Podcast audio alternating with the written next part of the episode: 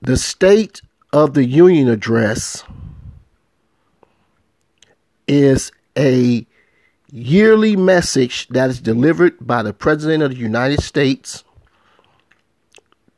to the U.S. Congress and, of course, the American people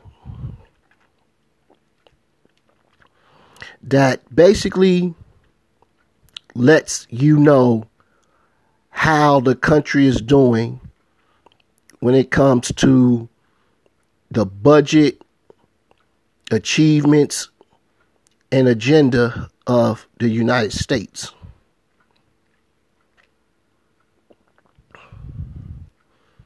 My question to my loyal listeners Do you really care about the State of the Union address? Do you think that it's just a waste of time and that you rather watch your programs?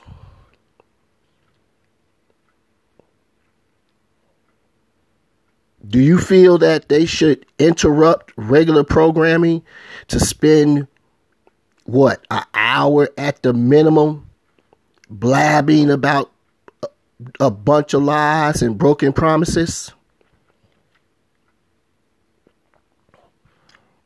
I mean, honestly, how many of you actually, year after year, sit down in front of your television or or near your radios and listen to the State of the Union address from beginning to end? Personally, I don't see the point. Now, from what I've read, it is a requirement for the president to have a State of the Union per the Constitution. I still think it's a waste of time. You know, blabbing about nothing, empty promises but then again, I guess that's politics.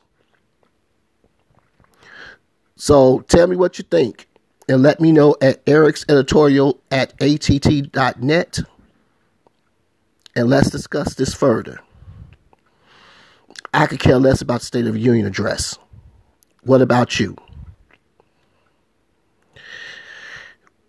Continue to remain safe, blessed, and privileged. And thank you for listening to Eric's Editorial Podcast, episode number 599.